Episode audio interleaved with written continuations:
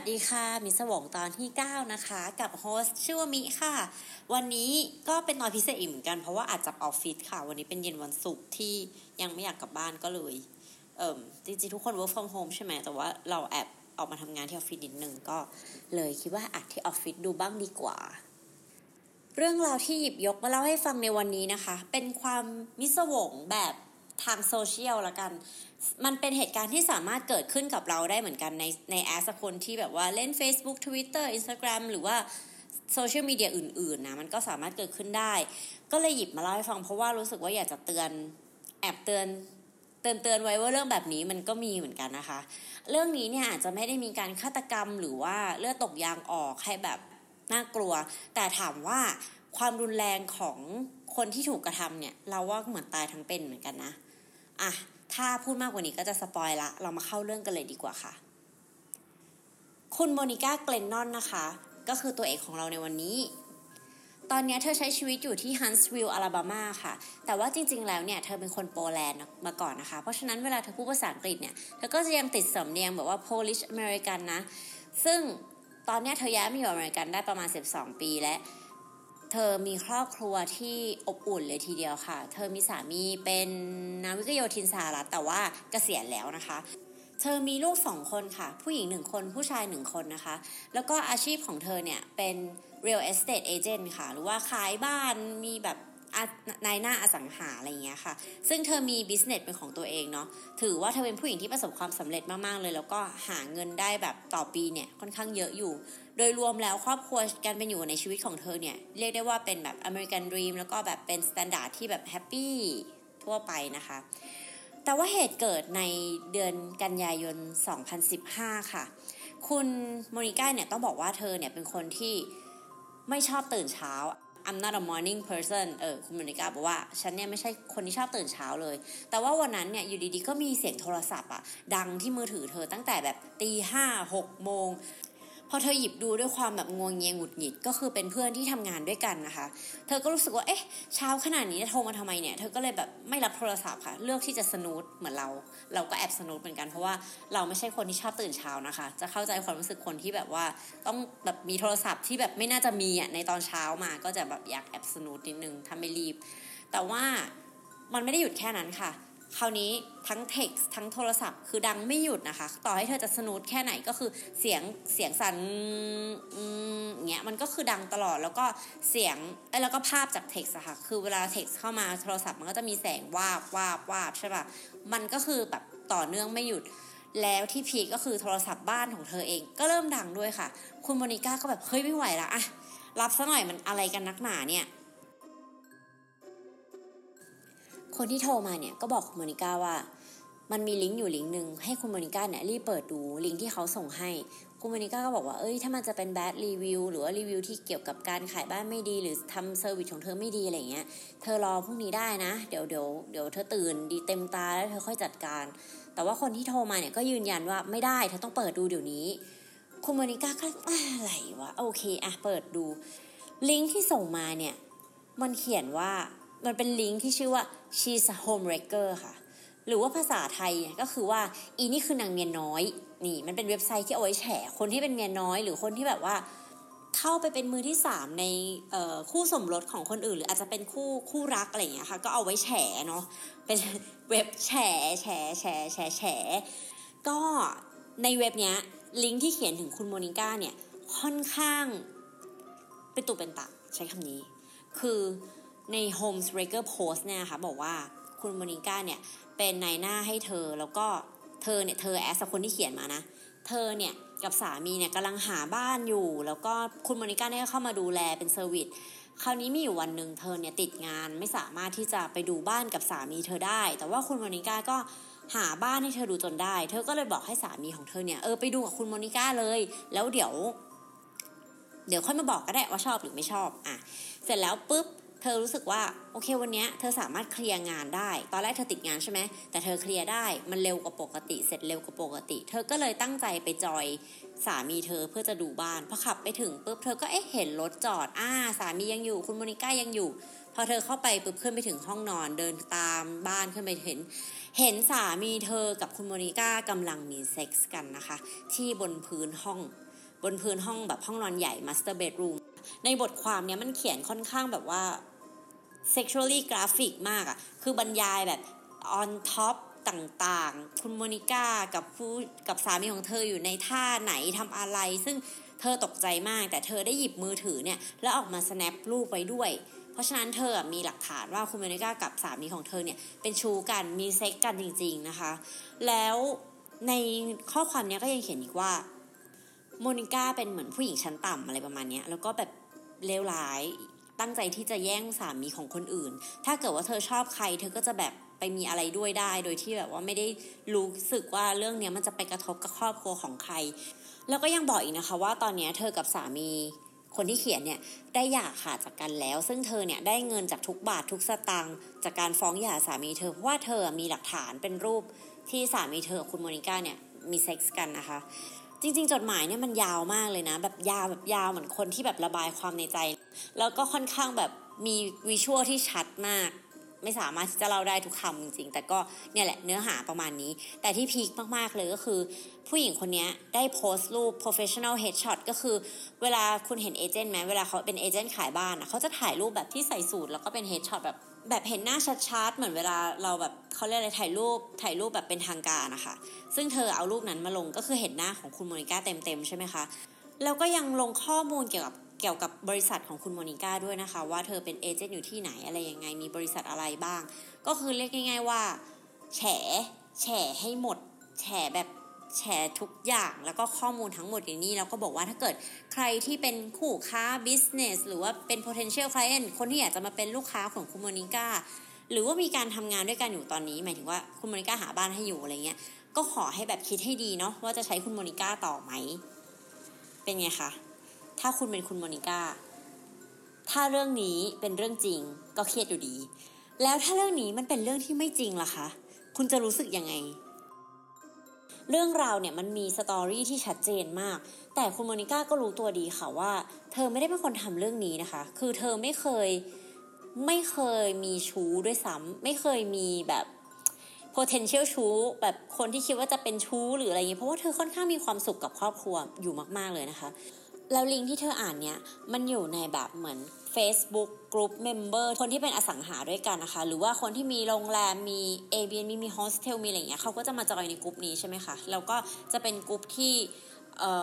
รวบรวมเอเจนต์เอาไว้เยอะๆเอาไว้พูดคุยแลกเปลี่ยนข้อมูลอะไรเงี้ยนี่คือกลุ่มใน Facebook เนาะซึ่งคุณโมนิก้าก็คือแบบมันทำอะไรไม่ได้แล้วเพราะว่าทุกคนน่าจะอ่านลิงก์นี้แล้วอะว่าแบบมันเกิดอะไรขึ้นแล้วเรื่องราวมันเป็นแบบนี้ตามที่คนนั้นเขียนใช่ไหมคะคุณโมนิก้าก็เลยเลือกที่จะปลุกสามีขึ้นมาแล้วก็เล่าให้สามีฟังแล้วก็ให้สามีเนี่ยอ่านข้อความนี้ด้วยตัวเองนะคะเพราะว่าคุณโมนิก้าก็ไม่อยากให้สามีเนี่ยต้องไปเห็นจากเพื่อนหรือจากคนอื่นเพราะยังไงมันก็ต้องเห็นอยู่แล้วถูกไหมคะสามีของคุณโมนิก้าเนี่ยก็คือโกรธมากแบบโกรธแบบไม่ไหวเพราะว่าแต่ไม่ได้โกรธที่คุณโมนิก้านะคือสามีรู้ว่าคุณโมนิก้าไม่ได้ทำแน่ๆหนึ่งคือคนเราอ่ะเวลาอยู่ด้วยกันแอสครอบครัวที่มีความสุขนะแบบมันก็รู้แหละว่าอันเนี้ยมันน่าจะเป็นไปได้หรือมันเป็นไปไม่ได้สองคือสามีเนี่ยเขาก็มองว่าคุณโมนิก้าเนี่ยทำงานหนักมากนะคะเธอเป็นผู้หญิงที่สร้างอาชีพทั้งหมดเนี่ยด้วยตัวเองนะเธอไม่ได้พึ่งพาเงินของสามีอ่ะหลักๆคือเธอเป็นคนหาเงินเข้าบ้านด้วยซ้ำอ่ะเพราะฉะนั้นคือเธอทำงานจนแบบบางทีเธอไม่มีเวลาแม้แต่จะกินข้าวอะไรเงี้ยสามีก็รู้ดีแล้วก็คอยซัพพอร์ตกันตลอดนะคะสามีก็เลยรู้ว่าเรื่องนี้มันไม่จริงแล้วก็พยายามจะหาว่ามันเกิดอะไรขึ้นแล้วใครเป็นคนที่ใส่ร้ายป้ายสีภรรยาของเขานะคะแต่ที่ทั้งสองคนเนี่ยไม่ทราบก็คือทั้งหมดเนี่ยมันไม่ทันแล้วค่ะเพราะว่า Facebook อันนี้หรือว่าลิงก์ She's a Homebreaker หรือนางนี่เป็นนางเมียน้อยเนี่ยนะคะได้ถูกส่งไปให้เพื่อนๆใน Facebook ไปหมดแล้วค่ะทั้งเพื่อนใน Facebook ของเธอเองนะคะเพื่อนใน Facebook ของสามีลูกๆแล้วก็คนที่ทำงานกับเธอที่เป็นแบบ Professional Contact ทั้งหมดอะค่ะลิงก์เนี่ยได้ส่งไปเรียบร้อยแล้วเรื่องราวนี้ถือว่าอื้อฉาวมากนะคะในสังคมฮันส์วิลล์อลาบามาเนาะมันเป็นแบบว่าเมืองเล็กๆอะไรอย่างเงี้ยที่ทุกคนรู้จักกันเกือบหมดแล้วก็ไม่มีใครรับได้หรอกค่ะว่าคนๆนี้เป็นเหมือนอย่างที่เล่ามาเป็นแบบโฮมเรเกอร์เป็นเมียน้อยเป็นคนที่ตั้งใจที่จะไปนอนกับผู้ชายของคนอื่นสามีของคนอื่นอะไรเงี้ยค่ะเพราะฉะนั้นคนที่เคยทำงานกับคุณโมนิก้าก็ ตีตัวออกห่างนะคะลูกค้าที่เคยติดต่อกับเธอก็ไม่โทรหาเธออีกเลยค่ะโทรศัพท์ที่บริษัทเธอเนี่ยก็ไม่มีคนโทรเข้ามาเลยนะคะแต่ไม่มีคนโทรเข้ามาเนี่ยหมายถึงลูกค้านะแต่คนที่โทรเข้ามาเนี่ยกลับกลายเป็นพวกผู้ชายหื่นๆนะคะที่คิดว่าโทรหาเธอแล้วก็แค่บุ๊กไปดูบ้านกับเธอแล้วก็น่าจะได้มีเซ็กบ้างอะไรบ้างหรือโทรมาขอมีเซ็กกับเธอเลยดื้อๆหรือว่าโทรมาทำเสียงแบบว่าหายใจแรงๆเหมือนพวกแบบโรคจิตอะไรอย่างเงี้ยคือคุณโมนิก้าคือประสาทเสียมากๆนะคะแล้วเรื่องราวเนี่ยพอมันดังจากในเมืองอยู่แล้วใช่ป่ะมีคนเอาไปลงอีกในแบบเว็บไซต์ที่ชื่อว่า Bad Biz Report Bad Biz หมายถึง Biz BIZ นะแบบ Business ป่ะ Bad Business Report ป่ะไม่ใช่ Bitch อะไรอย่างงี้นะ Bad Biz Report คือมันแบบมีคนดูเยอะมากแล้วมันก็กลายเป็นแบบ Top Search ในชื่อของคุณโมนิก้าใน Google นะคะว่าแบบเฮ้ยคนนี้เป็นเอเจนต์ที่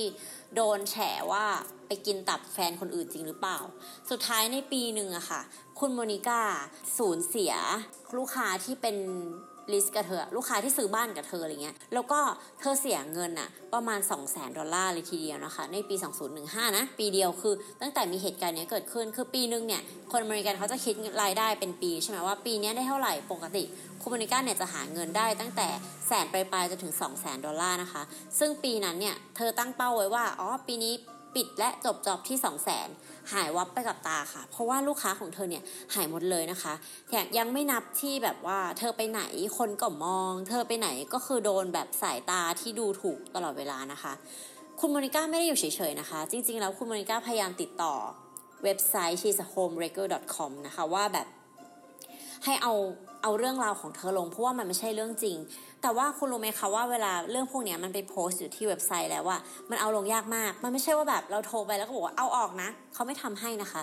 แล้วโดยเฉพาะเว็บไซต์อันเนี้ยคือติดต่อยากมากถึงติดต่อได้ก็บอกว่าโอเคเดี๋ยวมีคนติดต่อกลับนะคะแต่ก็ไม่เคยมีใครติดต่อหาคุณโมนิก้าค่ะแล้วก็ไม่เคยมีใครเอาเรื่องราวของเธอลงด้วยง่ายๆก็คือทางเว็บไซต์อ่ะคือไม่ได้แคร์ว่ามันเรื่องจริงหรือไม่จริงคือมีคนโพสต์แล้วก็คือจบไปนะคะคุณโมนิก้าแล้วก็สามีเนี่ยพยายามที่จะไล่กลับไปดูอีเมลทีละวันทีละเดือนทีละปีว่าทำให้ใครโกรธเอาไว้หรือเปล่านะเธอไปทะเลาะกับใครบ้างไหมก็ไม่มีคือทั้งเธอทั้งสามีเนี่ยไม่สามารถหาสาเหตุได้เลยนะคะว่าทำไมต้องมีคนมาแต่งเรื่องที่จะแบบแกล้งเธอขนาดนี้เนี่ยสุดท้ายเนี่ยคุณโมนิก้า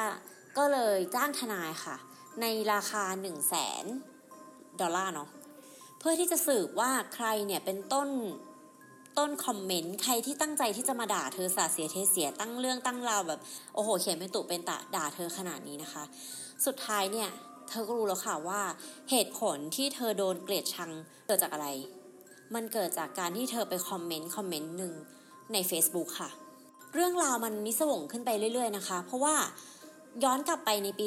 2014ค่ะคือคุณโมนิก้าเนี่ยทราบเรื่องราวในปี2015ใช่ไหมเรื่องราวที่เกิดขึ้นกับเธอในการที่เธอโดนเอาไปเขียนใน sheishomerecord.com นะคะแต่ว่าต้องย้อนกลับไปในโพสต์หนึ่งในปี2014ค่ะมันเป็นรูปเด็กผู้หญิงคนนึงอะค่ะใส่เสื้อสีชมพูก็ไม่เด็กอะแบบวัยรุ่นผู้หญิงคนนึงอะค่ะ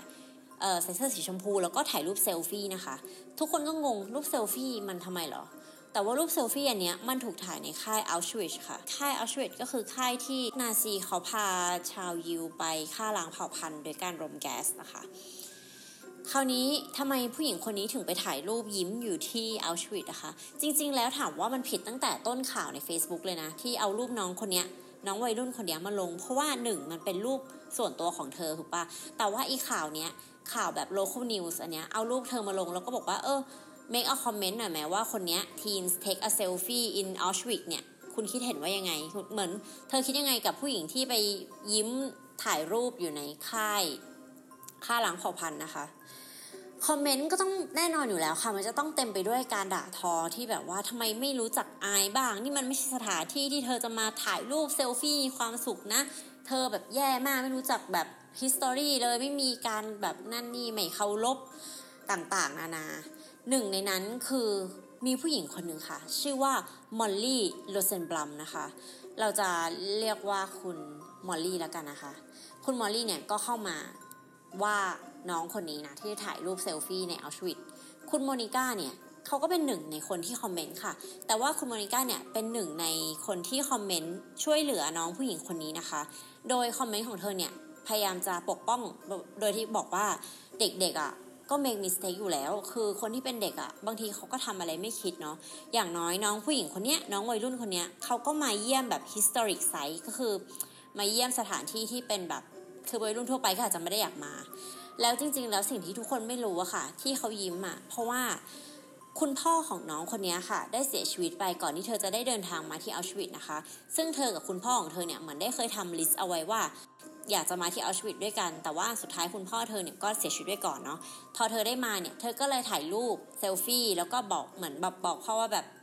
ได้มาแล้วนะพ่ออะไรอย่างเงี้ยคุณโมนิก้าเนี่ยก็พยายามจะปกป้องน้องผู้หญิงคนนี้นะคะว่าแบบจริงๆแล้วเราก็ไม่ควรจะไปจัดอะไรเราไม่ได้รู้อะไรขนาดนั้นอีกซึ่งทางคุณมอลลี่เนี่ยก็ไม่ยอมนะคะก็ต่อว่าคุณโมนิก้าหลายอย่างเหมือนประมาณว่าคุณโมนิก้าเนี่ยเหมือนแบบเป็นพวกแบบไม่สนใจเลยใช่ไหมว่าตรงนี้มันเป็นคิลลิ่งโซนมันอะไรแต่สิ่งที่คุณมอลลี่เนี่ยไม่รู้เนี่ยคือคุณโมนิก้าเนี่ยเขาเป็นคนโปแลนด์นะคะคนโปแลนด์นี่ก็เป็นหนึ่งในเผ่าพันธุ์ที่ถูกพามาที่อัลชวิตซ์เหมือนกันนะคะคือต่างฝ่ายต่างก็มีข้อมูลของตัวเองเนาะแต่ว่าเราไม่ได้เอาหยิบมาคุยขนาดนั้นเราคุยกันไปด้วยอารมณ์เหมือนเขาทะเลาะกันด้วยอารมณ์แล้วอะมันเป็นการทะเลาะกันแบบออนไลน์แล้วก็คอมเมนต์ต่อว่ากันไปกันมานะคะเรื่องราวทั้งหมดเนี่ยมันแค่นี้เลยแต่ว่าคุณมอลลี่เนี่ยไม่จบค่ะคือคุณมอลลี่เนี่ยโกรธมากนะคะคุณมอลลี่เนี่ยต้องบอกว่าชีวิตของเธอเนี่ยกำลังอยู่ในช่วงค่อนข้างไครซิสค่ะคือเธออยู่ในช่วงที่ไม่มีเงินไม่มีงานแล้วก็เป็นซิงเกิลมัมมีลูก2คนนะคะค่อนข้างแบบ mentally breakdown แล้วก็ติดยาด้วยค่ะเธอเนี่ยเสพเมทาเฟตามีนนะคะหรือว่ายาไอซ์นั่นเองค่ะซึ่งมันค่อนข้างออกฤทธิ์แบบทั้งหลอนประสาทแล้วก็มีผลกระทบกับร่างกายมากมายนะคะสิ่งที่คุณมอลลี่ทำนะคะก็คือเข้ามาดู Facebook ของคุณโมนิก้าค่ะแล้วก็เรียนรู้ชีวิตของเธอนะคะว่าเธอเป็นใครเธอทำงานอะไรสต็อกออนไลน์อะค่ะรีเสิร์ชเรื่องของเธอแล้วก็เฟกเรื่องราวทั้งหมดเนี้ยลงไปใน she'shomerecord.com นะคะจริงๆแล้วการที่ส่งไปที่ she'shomerecord.com เนี่ยมันไม่ได้ว่าแบบโพสต์วันนี้ตอนนี้ขึ้นเลยอะไรอย่างนี้นะใช้เวลาปีหนึ่งอะคือจากปี2014อะคือปี2015อีโพสต์เนี้ยมันถึงขึ้นไปอยู่ในเว็บไซต์ซึ่งนั่นก็คือตอนที่ทุกคนเห็นแล้วก็คุณโมนิก้าเนี่ยเห็นแต่ถามว่าทำไมมันไปโผล่ในกลุ่ม Facebook ที่เป็นแบบบิสเนสเกี่ยวกับคนที่ทำบิสเนสด้วยกันเพราะว่ามันมีตัวละครอีกตัวหนึ่งค่ะที่ชื่อว่าไรอันแบ็กสเตอร์นะคะทั้งไรอันแบ็กสเตอร์แล้วก็คุณมอลลี่แล้วก็คุณโมนิก้าเนี่ยไม่ได้มีความรู้จักกันเป็นการส่วนตัวเลยนะคะคือคุณไรอันแบ็กสเตอร์เนี่ยมีงานอดิเรกแปลกๆนิดนึงก็คือจะชอบเข้าไปอ่านใน Home Breaker ค่ะแล้วก็จะเลือกเรื่องมาเรื่องนึงอะไรเงี้ยแล้วก็จะส่งเรื่องเนี้ยไปให้คนที่สมมุติว่าคุณโมนิก้าเนี่ยเขาทำเป็นเอเจนต์ใช่ป่ะเป็น Real Estate Agent ใช่ไหมคุณไรอันแบ็กสเตอร์เนี่ยก็จะเอาเรื่องเนี้ยไปโพสต์ในกลุ่มที่เป็นเอเจนต์หรือสมมุติว่าเขาอ่านอีกเรื่องนึงที่เป็นกลุ่มเกี่ยวกับเป็นเมียน้อยคนนี้เป็นนางแบบเขาก็จะไปโพสต์ในกลุ่มนางแบบหรือว่าในโมเดลลิ่งของคนนั้นหรือว่าถ้ารู้ว่าคนไปอ่านเรื่องไหนอีกแล้วก็จะไปตามหาว่าคนนั้นทำงานอะไรแล้วก็จะไปโพสต์ประจานให้นายจ้างให้เพื่อนของคนนั้นรู้เงี้ยถือว่าเป็นงานอดิเรกมั้ยก็อาจจะถือว่าเป็นงานอดิเรกแต่ว่ามันก็เป็นอะไรที่แปลกอะแบบและทั้ง3คนนะไม่ได้มีความรู้จักกันนะคิดดูดิในเมื่อขอร้องแล้วส่งเรื่องราวไปก็แล้วแต่ว่าอีเว็บไซต์นี้ก็ยังไม่เอาเรื่องของเธอลงนะคะเธอก็เลยตรงไปที่ศาลค่ะให้ทนายของเธอเนี่ยยื่นฟ้องศาลแต่คุณรู้ไหมคะว่าถ้าเราอยู่ไปยื่นฟ้องศาลว่าเราจะไปฟ้องข้อความใน Facebook อะไรก็ไม่รู้กว่าเรื่องราวที่จะไปถึงศาลแล้วก็ศาลดำเนินการอะไรเงี้ยก็คือใช้เวลาอีกเป็นปีนะคะสุดท้ายแล้วคุณทนายเนี่ยก็เลยแนะนำว่าให้คุณโมนิก้าเนี่ยยื่นฟ้องศาล against Jane Doe ในข้อหาเอารูปของเธอเนี่ยไปใช้ข้อหาละเมิด copyright นะคะคือตอนที่เล่าให้ฟังอะตอนที่คนนั้นคุณโมนิก้าไม่ใช่ขอโทษค่ะคุณมอลลี่เนี่ยเขาโพสต์รูปลงใน homerecord.com เนี่ยเขาใช้รูปที่เป็นรูปทำงานของคุณโมนิก้าถูกไหมรูปที่เป็นแบบ headshot ของเธออะเพราะฉะนั้นรูปเนี้ยการที่มีคนเอาไปใช้โดยที่เป็นแบบเอามาทำให้อับอายหรืออะไรเงี้ยก็ถือว่าผิดกฎหมายฟ้องได้เธอก็เลยไปฟ้องในข้อกฎหมายอันนี้นะคะมันก็เลยทำให้เรื่องราวในศาลเนี่ยมันดำเนินขึ้นไปเร็วขึ้นสุดท้ายเนี่ยเธอสามารถที่จะเอาหมายศาลอะไปคุยกับทางไอ้เว็บไซต์ She's a Homewrecker เนี่ยหรือว่าเธอเนี่ยมันนางเมียน้อยเนี่ยเอาข้อความของเธอลงนะคะเอาข้อความที่ว่าเธอเนี่ยลงแต่ว่ายังไม่ทันได้ทำอะไรให้มันเสร็จมีอีกแล้ว มีอีกเว็บไซต์หนึ่งชื่อว่า Report My Ex นะคะแต่ว่าอันเนี้ยเขียนโดยผู้ชายคนหนึ่งที่อ้างว่าเป็นสามีที่นอกใ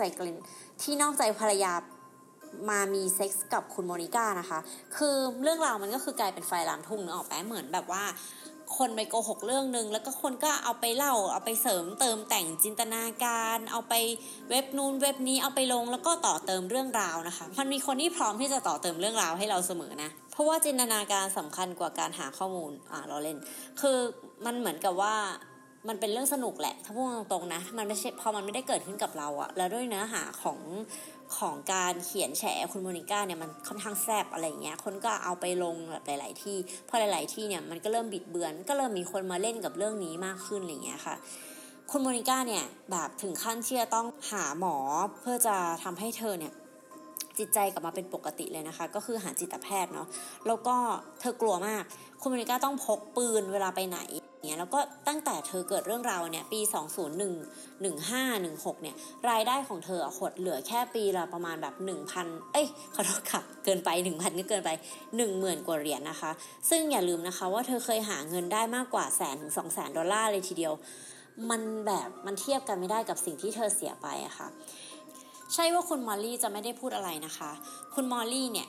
คุณต้นเรื่องที่เป็นคนเขียนเรื่องราวที่ไม่จริงเนี่ยเธอก็เขียนข้อความยาวมากนะคะเหมือนออกแถลงการขอโทษคุณโมนิก้านะคะแต่มันเป็นการขอโทษที่คือเราอ่านละมันยาวมากคือเขาพยายามพูดว่าเขาเนี่ยมีปัญหาชีวิตอะไรบ้าง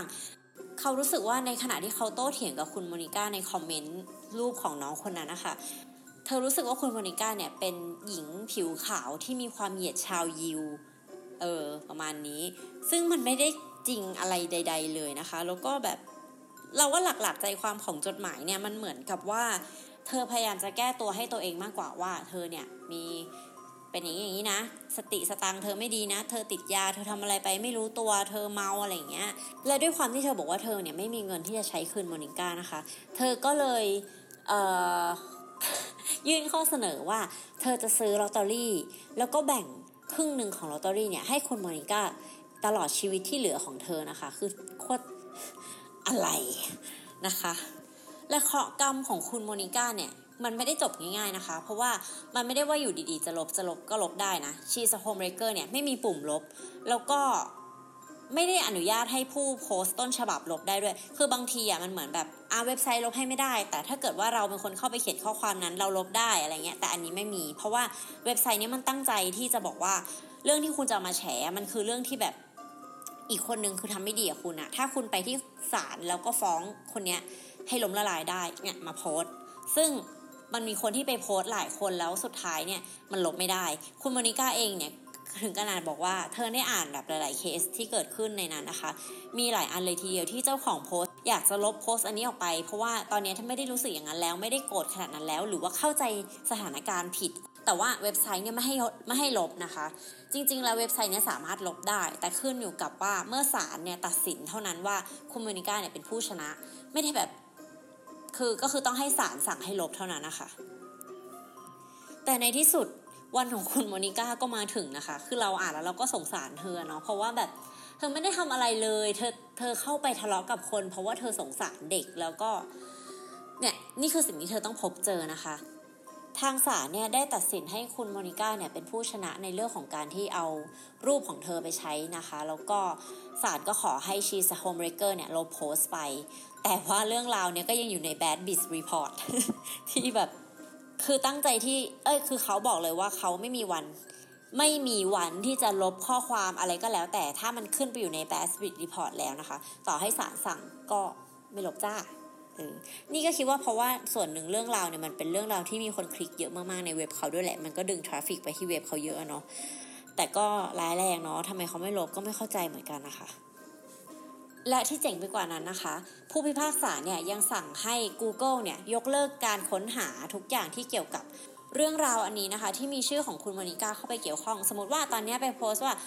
โมนิก้าเกรนนอนนะคะก็จะไม่ได้เจอเรื่องราวที่เราเล่าให้ฟังแต่ว่าจะเป็นเคสที่เขายกมาให้ฟังแล้วนะแต่ว่าไอ้เนื้อข่าวเนี่ยไม่มี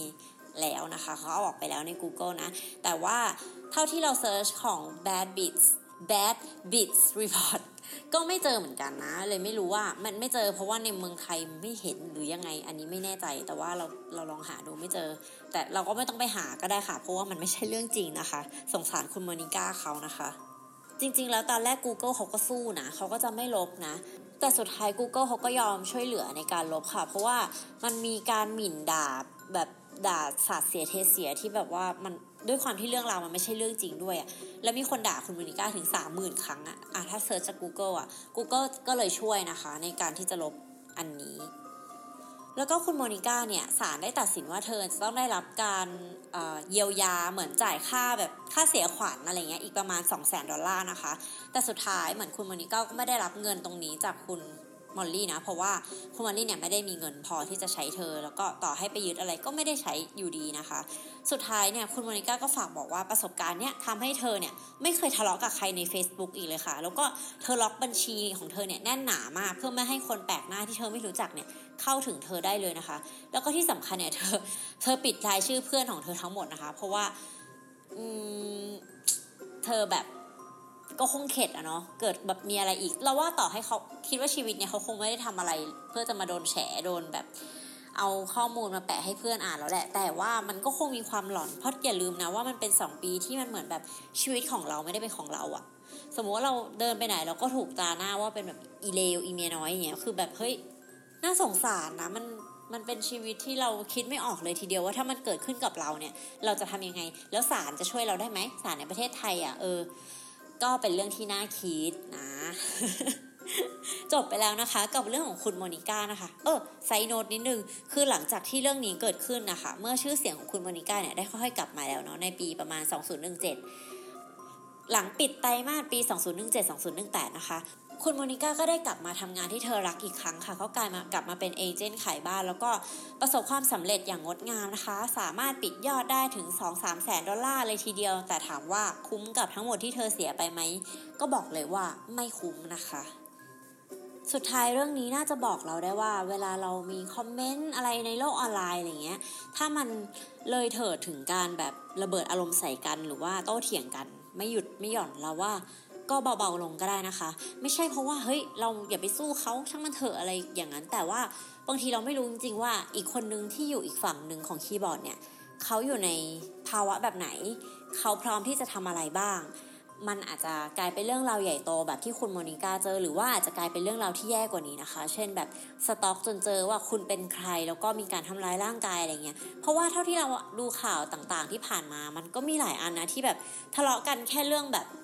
ส่งข้อความใน LINE ใน Facebook แล้วก็ตีกันยิงกันอย่างเงี้ยเฮ้ยมันก็ไม่คุ้มเพราะฉะนั้นคือ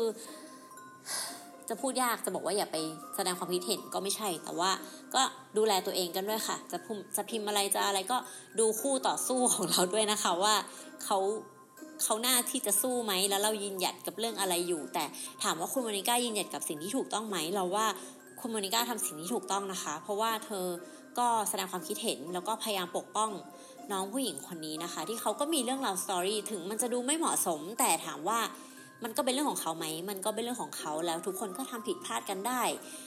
ก็ไม่อยากให้แบบว่าด่ากันขนาดนี้ถามว่าทุกวันนี้มีมาตรฐานในการที่จะโปรเทคอะไรแบบนี้ไหมก็ไม่มีนะก็คือเราต้องดูแลตัวเองทุกครั้งที่เราโพสอะไรคอมเมนต์อะไรตั้งสเตตัสว่าอะไรมันก็จะอยู่ตลอดไปค่ะต่อให้เราลบไปแล้วหรืออะไรมันก็อาจจะมีคนที่แคปเอาไว้เคยได้ยินคำนี้ไหม3นาทีเท่ากับตลอดไป1วินาทีถ้าแคปทันก็คือเท่ากับตลอดไปเหมือนกันค่ะเพราะฉะนั้นก็คือถ้าเราเริ่มโกรธแบบไม่ไหวละโมโหพักก่อนเอานิ้วออกมาจากคีย์บอร์ดก่อนหายใจลึกๆแล้วก็หันไปดูสิ่งสวยงามค่ะแบบดูซีรีส์แป๊บนึงหรือว่าแบบแชทคุยกับเพื่อนอะไรอย่างเงี้ยแทนเนาะเคสวันนี้เนี่ยมันก็เป็นเคสที่น่าเรียนรู้เคสหนึ่งนะคะก็หวังว่าจะสนุกกัน enjoy มิสวงตอนนี้แล้วก็เจอกันใหม่ตอนหน้าในตอนที่10นะคะขอให้ทุกคนปลอดภัยจากโควิดค่ะดูแลสุขภาพด้วยขอบคุณค่ะ